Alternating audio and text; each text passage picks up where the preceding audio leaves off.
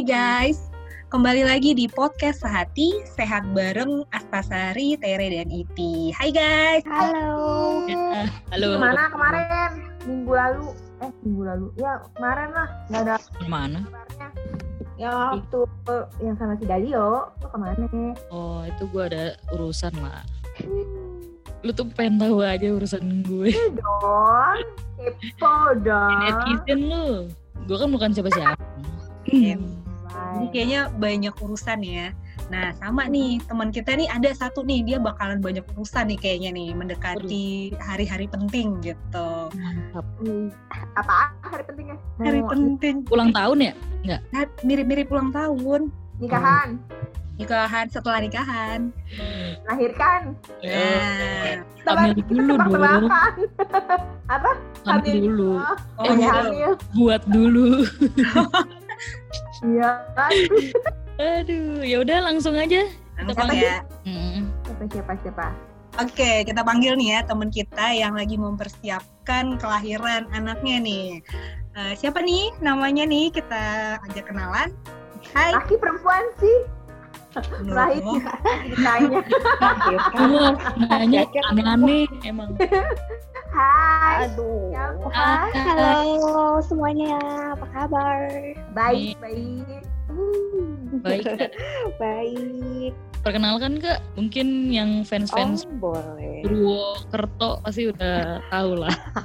Lagi unsut ya. Fans aku banyak loh ya, tersebar loh ya. Iya. Bisa dilihat Nama, lah. nama, nama. Oke, Nama, nama siapa? Oke, Ya Allah. perkenalkan saya Isi Sosanti Renata. Uh, Hmm. Mungkin teman-teman bisa akrab panggil aku Desbol aja. Aku adalah seorang working mom yang sekarang punya anak pertama usia 15 bulan dan sekarang sedang hamil anak kedua eh, yang udah mendekati banget waktu-waktu untuk melahirkan. Selain itu, kita juga adalah mom trainer ya. Jadi banyak banget yang diurus ya. Working moms, moms ibu, ibu hamil, anaknya masih baby, tapi kita juga harus produktif dong ya. Jadi kita Benar. Mantep. Kejar kejar target ya kak. banyak kebutuhan, Cin. Kan ah, hari-hari gini kan ya lah. Emangnya kapan mau lahirannya? Em, kalau berdasarkan HPHT-nya sih sebenarnya memang Agustus, cuma mungkin akan dimajuin karena kan yang pertama tuh SC, jadi yang kedua itu Hmm. harus SC juga karena kita hamil di bawah satu tahun. Nah karena SC otomatis nggak boleh deket dong dengan apa dengan jadwalnya kita melahirkan supaya nggak sempat kontraksi dulu gitu ceritanya. SC itu apa kak? Bisa dijelasin nggak? Siapa tahu awam? Asik. Iya, kayak gue. Oh iya, SC itu adalah seksio cesaria, adalah proses melahirkan dengan cara operasi. Jadi kita perutnya di let's say dibelek ya, kalau bahasa Sunda mah apa ya bahasa kerennya? Digorok. Baru bayinya diambil, terus baru di benerin lagi deh lukanya. Di sesar ya. Mm-mm. Sebenarnya eh, kalau anak pertama sesar bukan berarti harus anak kedua sesar juga, cuman karena aku hamil lagi di bawah satu tahun, jadi aku otomatis harus sesar lagi karena takutnya kita maksain nomor ada perlekatan waktu bayinya turun lewat lukanya itu loh. Gitu. Jadi itu dibuka lagi ya jahitannya kak? Oh, oh, di luka yang sama di sayap lagi. Emang ya luka yang belum kering tuh kalau udah disakitin lagi agak susah sih sebenarnya. Anjay. Kayak kayak luka hati ya. Iya. Hmm. Apalagi dua kali disakitin. Hmm. Au, Pengalaman ya? perih. Enggak sih. Pernah memberi luka. Asal jangan tiga kali aja, Ti. iya sih. Dapat kering cantik ya kalau udah tiga kali. Payung aja deh. By the way, di sini ngomong persiapannya banyak. Apaan aja Hmm. persiapannya tadi? Aduh, bener deh. Aduh, kok? Ya karena sebenarnya hamil di masa pandemi itu gak hamil normal. Maksudnya kita nggak bisa menjalani dengan nor- normal seperti biasa karena harus berbeda dari biasanya. Yang pertama, waktu COVID pertama-tama kali muncul kan kita dibilangin "Eh, malah hindari ke dokter, tunda dulu ya kalau nggak ada tanda-tanda kehamilan yang sangat-sangat mendesak gitu. Berbeda dengan Hmm. seperti waktu sebelum ada COVID kita bebas aja mau ke rumah sakit kan. Kalau sekarang ya harus jaga-jaga terus kita nggak boleh ke mana-mana buat working moms harus WFH dari rumah. Yang sebenarnya mungkin sebagian orang seneng banget kayaknya WFH ya. Tapi kalau buat ibu-ibu yang sudah biasa bekerja, tiba-tiba harus di rumah, itu kayak oke okay lah sebu- seminggu dua minggu sebulan pertama fun, dua bulan tiga bulan, ah, stres. Ini udah hampir empat bulan ya, ya kan? Iya, Udah hampir empat bulan. kan? Iya, dari hamil lima bulan sampai sekarang hamil sembilan bulan. Hampir melahirkan. Mm-mm, hampir melahirkan. Nah. Luar biasa deh. Ke- kalau misalnya ke dokter tadi kan eh, apa namanya kan tadi dia bilang kan ke dokter tuh bisa bebas kan kalau hamil di bukan di masa COVID-19. Nah kalau misalnya sekarang Mm-mm. hamil di masa sekarang itu kalau mau ke dokter perlu persiapan kah atau misalnya harus apa namanya eh, daftar dulu atau, emang biasanya sih daftar kan cuman ini apakah lebih lebih apa ya lebih lebih ketat gitu aturannya Mm-mm. Yang pertama sih eh, mungkin biasanya kalau lagi nggak pandemi aku bisa dua kali atau memang kalau misalnya perlu bisa kadang sebulan tiga kali. Tapi kalau sekarang sih benar-benar sesuai jadwal aja. Ya ibarat kata eh, sebulan sekali gitu. Terus biasanya sebelum ke dokter kita udah booking dulu satu hari sebelumnya. Jadi kita benar-benar datang hanya di waktu kita periksa aja. Supaya kita nggak terlalu lama nunggu dan terlalu banyak kontaminasi dengan lingkungan rumah sakit ya. Yang ada kita jadi ketularan namanya di rumah sakit kan.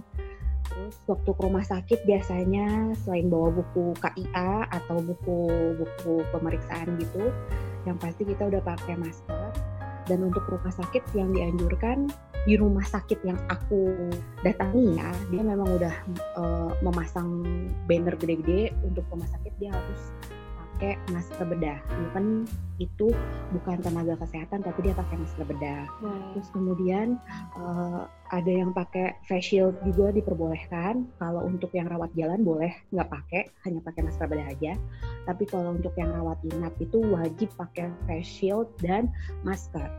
Terus bawa hand sanitizer ke mana-mana walaupun di rumah sakit sebenarnya disediain sih di beberapa apotekan cuma takutnya kita perlu perlu aja sendiri di tas jadi kita selalu pakai selalu bawa Hmm, oke gitu Desi tuh melahirkannya di rumah khusus ibu dan anak atau rumah sakit umum Hmm, ini sih rencananya salah satu rumah sakit berstandar internasional asik oke Chanel.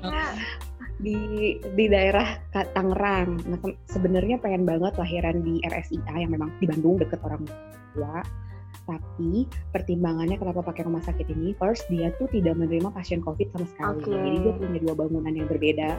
itu udah lebih ini ya Pasien aman lah ya Mm-mm. Yang satu pasien khusus tidak ada COVID sama sekali. Nah, untuk ibu yang melahirkan itu dia pakai gedung yang emang bebas dari COVID. Oke. Nah, soalnya kan kalau misalnya di rumah sakit ibu dan anak eh, masalahnya udah lebih lebih spesifik kan ke ibu dan anak aja. Kalau, masa apa rumah sakit umum kan lebih kompleks ya, lebih lebih Banget, betul betul. makanya tadi aku nanya Desi di rumah sakit umum kah atau gimana? Oh, tapi lumayan lah ya, eh, ini tuh udah udah ini banget karena bebas dari COVID-19 ya kan ininya. Ya, dia dia mengklaim seperti itu kan? sih. Iya. Ah, semangat ya sih. Terus eh, kalau misalnya apa namanya, emang harus pakai bajunya tertutup kah lengan panjang apa? Iya pakai lengan panjang atau gimana gitu nggak sih kalau ke rumah sakit itu selain pakai face shield gitu perlindungan yang di apa? karena ibu hamil itu banyak banget ketidaknyamanan ya jadi yang pasti Hmm. tidak nyaman juga sih kalau panjang terus terlalu gerah juga gimana ya jadi aku biasanya pakainya eh, tapi nggak pendek ya jadi kayak 7 per 8 terus bahannya yang adem-adem gitu yang nggak terlalu membuat pakai celana panjang yang longgar pasti karena ibu hamil susah bergerak kalau terlalu terlalu ketat kan itu paling Terus kalau pas di rumah sakit pas pemeriksaan biasa aja ya? Kayak biasa aja gitu nggak ada A- atau ada bedanya? kalau di rumah sakit semua si tenaga kesehatan baik perawat, bidan maupun dokternya emang memakai APD lengkap sih mereka. Gimana sih deh perasaannya? Biasanya kan ngeliat mereka tuh ma- em, manusia normal gitu, terus sekarang ketutup semuanya. Apa dia Iya bener, bener, bener. gitu atau gimana sih sih? Mungkin kalau pertama-tama awal-awal kayak aneh gitu, ih kayak lebay banget. Tapi ternyata pas kita jalanin kan itu demi kebaikan mereka juga kan. Jadi ya kita saling menjaga, kita menjaga mereka, mereka juga menjaga kita. lagi juga sebelum masuk ke rumah sakit kan kita ngisi form tuh, ngisi form kita pernah perjalanan ke zona merah kah, kita sudah rapid atau swab kah, terus kemudian kita dicek suhunya, terus kita diwajibkan cuci tangan pakai sabun di rumah sakit sebelum masuk rumah sakitnya kayak gitu. Siapa pun ya, bukan cuma Desi aja gitu yang harus Mm-mm, siapa pun, juga siapa pun. ya. Harus ngisi Mm-mm. itu juga, form itu juga yang yang nganterin Iya. harus. Mm-mm. Pokoknya semua siapa pun yang masuk rumah sakit itu harus mengisi form. Salah satunya misalnya seperti gejala-gejala COVID, terus melakukan perjalanan ke luar negeri, atau perjalanan di Indonesia yang memang tempatnya zona merah, terus sudah pernah di rapid apa belum, hasilnya apa, ada tuh di formnya ditulis. Oke. Terus nanti pas melahirkan standarnya dari apa namanya? Kayak biasa atau ada bedanya juga sama Ada sih, ada ada. Jadi eh, kita ke kemarin hasil diskusi sama dokter jadi ada prosedur covid dulu yang kita lakukan sebelum kita operasi nggak seperti dulu biasanya jadi Oke. Kita akan dikasih surat pengantar untuk melakukan rapid dan swab. Tapi mungkin bisa pilih Oke. salah satu sih. Tapi di suggestnya Oh. dia kalau operasi harus swab.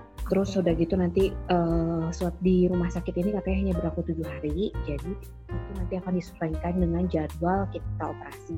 Nanti baru hasilnya keluar baru kita diperbolehkan untuk eh, masuk ke ruang apa ruang perawatan. Jadi kan kita mau operasi Hamin satu kita udah masuk rumah sakit kan. Untuk puasa terus kemudian diinfus persiapan untuk eh, operasinya dan sebagainya gitu. Terus yang jaga cuma boleh satu orang dan dia memakai ID ID-nya itu yang akan ditapkan di pintu ruang perawatan. Jadi eh, selain orang yang memang telah didata dan menggunakan ID tidak bisa tidak bisa masuk ruang perawatan. Jadi satu orang hanya ditunggu satu pasien. Eh sa- satu orang pasien hanya ditunggu satu orang penjaga yang juga memang sudah dirapid hasilnya non reaktif Jadi dulunya ibu dan yang jaga harus di rapid juga ya. tes heeh, tes juga. Biasanya kalau di rumah sakit itu kan ada kelas-kelasnya ya, ada yang satu kamar ada atau lebih gitu kan, atau sendiri gitu kan. Nah kalau sekarang itu tuh masih berlaku atau emang harus satu kamar satu orang sekarang ini? Enggak, jadi kemarin kita udah ngecek sih eh, j- tetap ada jaraknya, cuma dikurang-kurangin. Nah, kalau kita semua pakai VIP emang udah eh, apa sih namanya rumah sakitnya sangat-sangat terbatas juga ya. Terus terke- terkait juga kendala dana, dananya itu pasti akan tinggi banget. Nah, dia paling melakukan pembatasan pembatasan jarak aja, jadi makanya cuma ditunggu satu, terus jarak-jarak apa tempat tidurnya itu dijauh-jauhin kayak gitu ya. Terus masuk ke ruang perawatan itu kayak kayak masuk apartemen gitu loh pakai apa yang kayak ID ala-ala Heeh, yang ala-ala di magnetic ya gitu. kayak rumah apa hotel gitu ya. Jadi Heeh, emang tes tes card gitu ya. heeh, betul Jadi- betul. Jadi siap-siap ya, nggak akan ada yang menjenguk kayaknya ya. Biasanya Nggak ada. ya boleh bener. atau Emang jadi gimana deh? Nggak boleh di rumah sakitnya tuh udah pasang banner segede-gede gaban banget di rumah sakitnya. Selama COVID-19 ini tidak diizinkan menjenguk, bahkan kami meniadakan jam jenguk. Jadi jam ada. kunjungan. Nggak ada, nggak ada jam kunjungan, jadi hanya dijaga sama satu orang aja sampai Ya selesai. ampun. Berarti Desi harus mempersiapkan mempersiapkan psikologi juga ya Des. Nggak ada yang nemenin kecuali yang emang jagain. Dan itu pasti so- eh, kebetulan masih suami suami deket ya Des.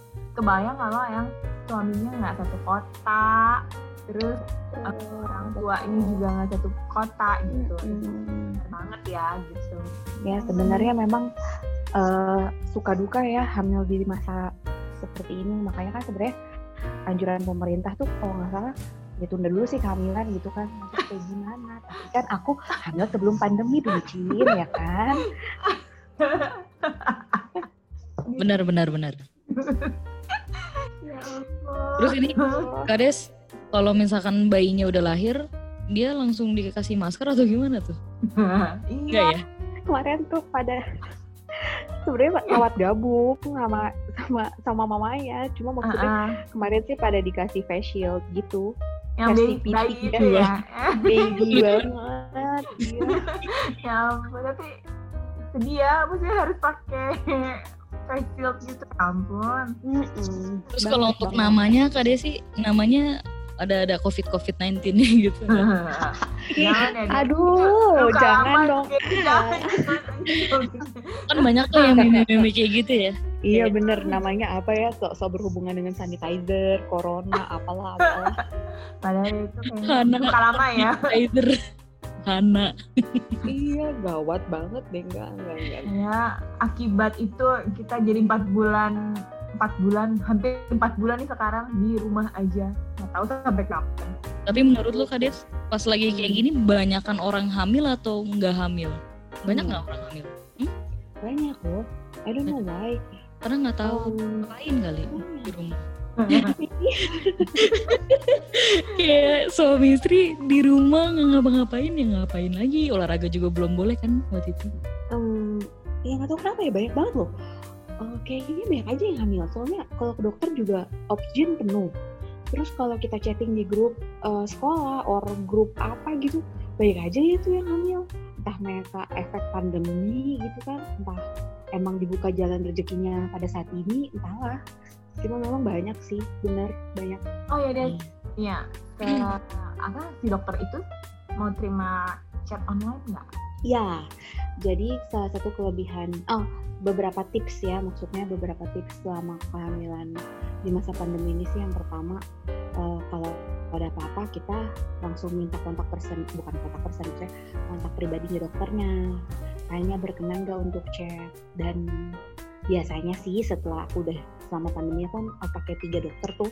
Tiga dokternya sih tiga? kayaknya mau di chat Heeh, tiga dokter dua laki-laki satu perempuan mereka mau di chat sih karena kan memang kita juga keterbatasan untuk datang ke rumah sakit. Jadi dia pasti mau di chat ditanya kalau ada keluhan ABCD seperti apa terus kalau Responnya bisa ini ya? mungkin ya dan respon mereka juga cepat. Maksudnya in case ada yang penting atau ada yang apa ya mendesak atau urgent dia pasti akan suruh ke rumah sakit. Tapi kalau enggak bisa ya pakai obat ini gitu. Atau memang seperti itu kalau hamil nah mungkin ini syukurnya aku tuh bukan hamil pertama jadi maksudnya ada pengalaman lah dari hamil hamil pertama ke hamil kedua.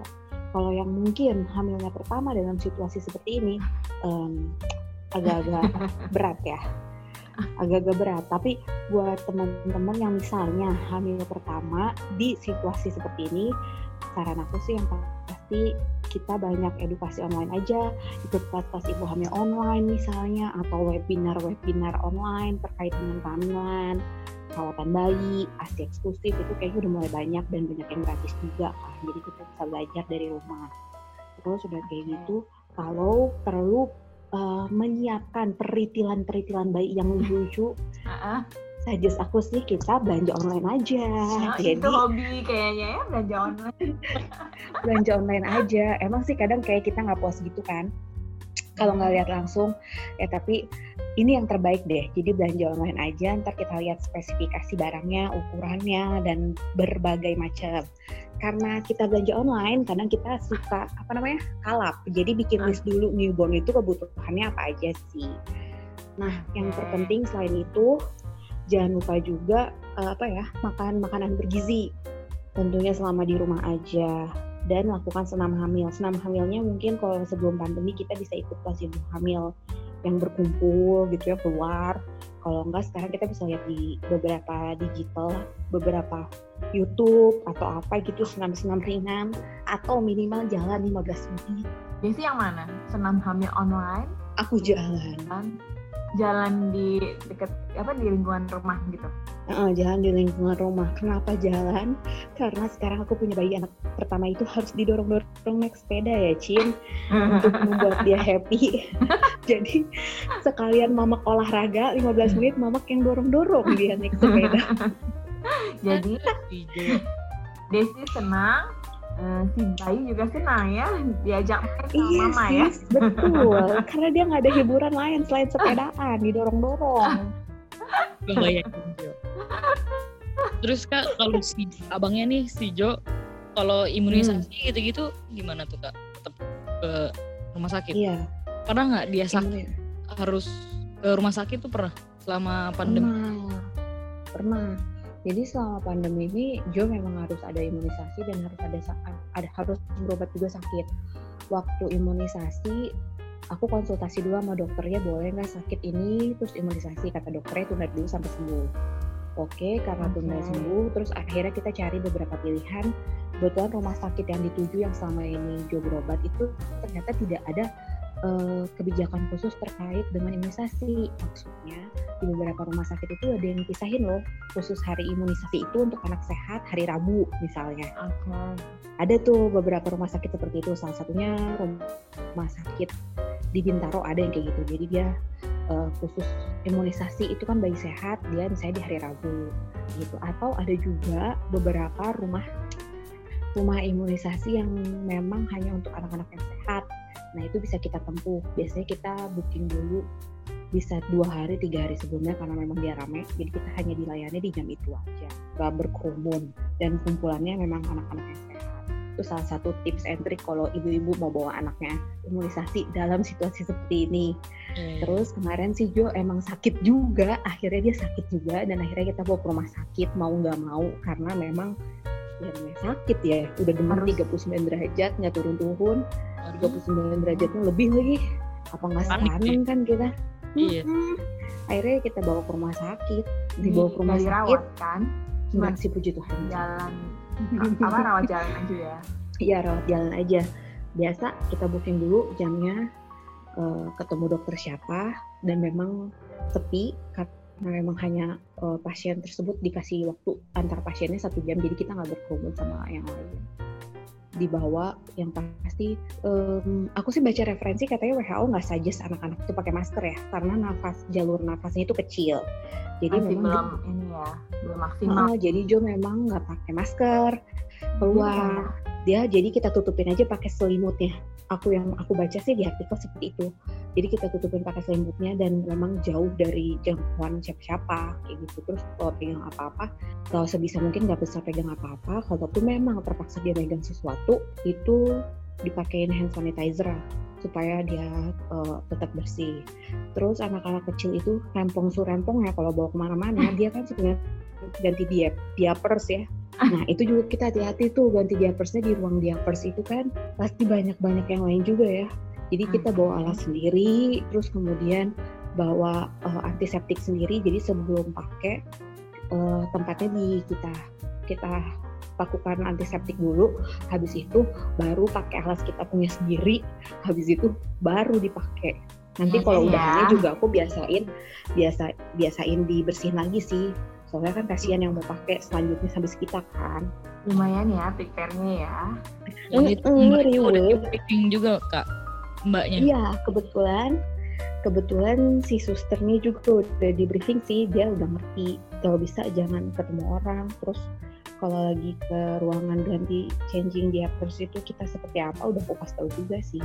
itu yang diselimutin kan apa cuman badan cuman badannya kan ya mukanya itu ya udah kayak biasa aja gitu kan ya Des Iya gini doang dari kejauhan gitu loh. oh, Apa ya? Eh, maksudnya selimutnya kayak eh, menutupi bagian hidung dan mulutnya aja tapi nggak terlalu rapet yang Tapi nggak rapet gitu ya. Mm-mm. dan protokol habis dari rumah sakit apakah Mandi, Cin. itu wajib. Gak hanya dari rumah semuanya ya sakit. Iya nggak nggak hanya dari rumah sakit tapi kan maksudnya ini kan dari rumah sakit protokolnya apakah lebih rem atau dan kebayang sih kalau si Jo ikut mandi ini siapa duluan ya Jo atau duluan Biasanya Iya aku mandi duluan, aku mandi duluan. Habis itu aku mandi duluan, udah aku mandi duluan, terus baru aku mandiin dia. Jadi dia udah bersih kan. Baru deh. Semuanya, semuanya. Baju dikotorin, mandi semuanya. Nggak ada satupun yang nggak mandi. Gitu. Jangan ada yang duduk-duduk, jangan ada yang leleh semua langsung bersih. ke kamar mandi. rebutan dong kamar mandinya kayaknya Makanya nggak boleh ada yang duduk, nggak boleh ada yang du- duduk. jadi Berdiri aja nunggu antri. Nunggu nunggu Desi mandi berarti yang lainnya nunggu di luar rumah kayaknya. Iya, bisa jadi. seru ya kan yang maklum ya Cin, rumahnya segala deket kan, kamar mandi satu Cin. tapi kan ya pasti kan seru ya kayak gitu kan oh, Tere Iya, Hmm, segala deket. Tere are ya. you there Tere Tere ngantuk kayak jangan-jangan udah tidur Nih Kak Tere, atau makan jangan praktek nih. Ya kan? Mengikuti jejaknya Kak Desi nih. Iya, iya. Anjay. Kak Tere tuh ngikutin yang mana nih? Tim hamil saat pandemi atau yang nanti-nanti dulu Iya. Berarti karena ini nanti-nanti dulu kayaknya sesuai anjuran Desi loh, anjuran pemerintah. Coba-coba dikasih dulu kesempatan untuk KTR ngomong. Gini, kan tadi uh, dari ceritanya nih udah pernah ngalamin hamil di kondisi normal dan di masa pandemi. Nah kira-kira ada nggak sih bedanya dari segi biaya? Biasalah ibu-ibu kan ngebahas uang gitu ya. Bener, beda. Honestly, um, dari segi keuangan ya first. Yang pertama, dari segi keuangan kita ada ekstra karena kita harus di-charge dengan protokol COVID Right. yang tadi. Rapid swab, bahkan ya. ada beberapa dokter yang minta harus di CT scan. What? Hah? Gitu. Oh, CT scan? iya. Emang boleh ya? Why? Bukan yang nggak boleh Oh. kalau Aku baru dengar loh CT scan. Mm-mm. Ini temanku hari ini ada yang operasi, jadi dia di rapid, di swab dan CT scan. What? Oh, buat apaan di CT scan? Iya, katanya itu pro- prosedurnya. Nah, aku nggak ngerti juga. Ya semoga Jakarta ini- kah, Des? Swasta ya? Jakarta? Di Jakarta? Yes, rumah sakit. Iya, rumah sakit swasta di Jakarta. Semoga sih ini bukan adegan dibisniskan ya, tapi mungkin ada sesuatu yang memang perlu di CT scan dan mungkin pasiennya belum mengerti dan belum diedukasi gitu. Sehingga dia berpikir Semoga itu ya. suatu kewajiban gitu. Hmm. Nah, itu yang pasti biayanya lebih di situ. Dan Desi dan yang jagain kan kata dia Desi kan harus Mm-mm. dua, double dua kan. jadinya. Di luar dengan biaya operasi Operasi. sesar dan obat-obatannya. Sedih banget ya kak. Yang kedua ini nggak sama mama. Mm-mm. Mm-mm. Hmm. Eh, Oke, swab Makanya test, ya swab sama atau PCR itu harus di rumah sakit yang sama Desi mau melahirkan atau boleh di mana pun bebas melakukan swab dan PCR. kalau hasil diskusi dok sama dokter kalau hasil diskusi sama dokterku minggu lalu dia bilang dia tidak memaksakan harus di rumah sakit itu. Silakan ibu boleh ambil di tempat lain asal hasilnya yang penting ada. Dia sih bilangnya gitu. Nanti akan diberikan surat pengantar untuk dilakukannya swab gitu. Si dokternya bilang begitu. Iya loh Hmm. benar. Kalau misalnya udah lengkap, tapi ternyata ma- manajemen rumah sakitnya berubah lagi.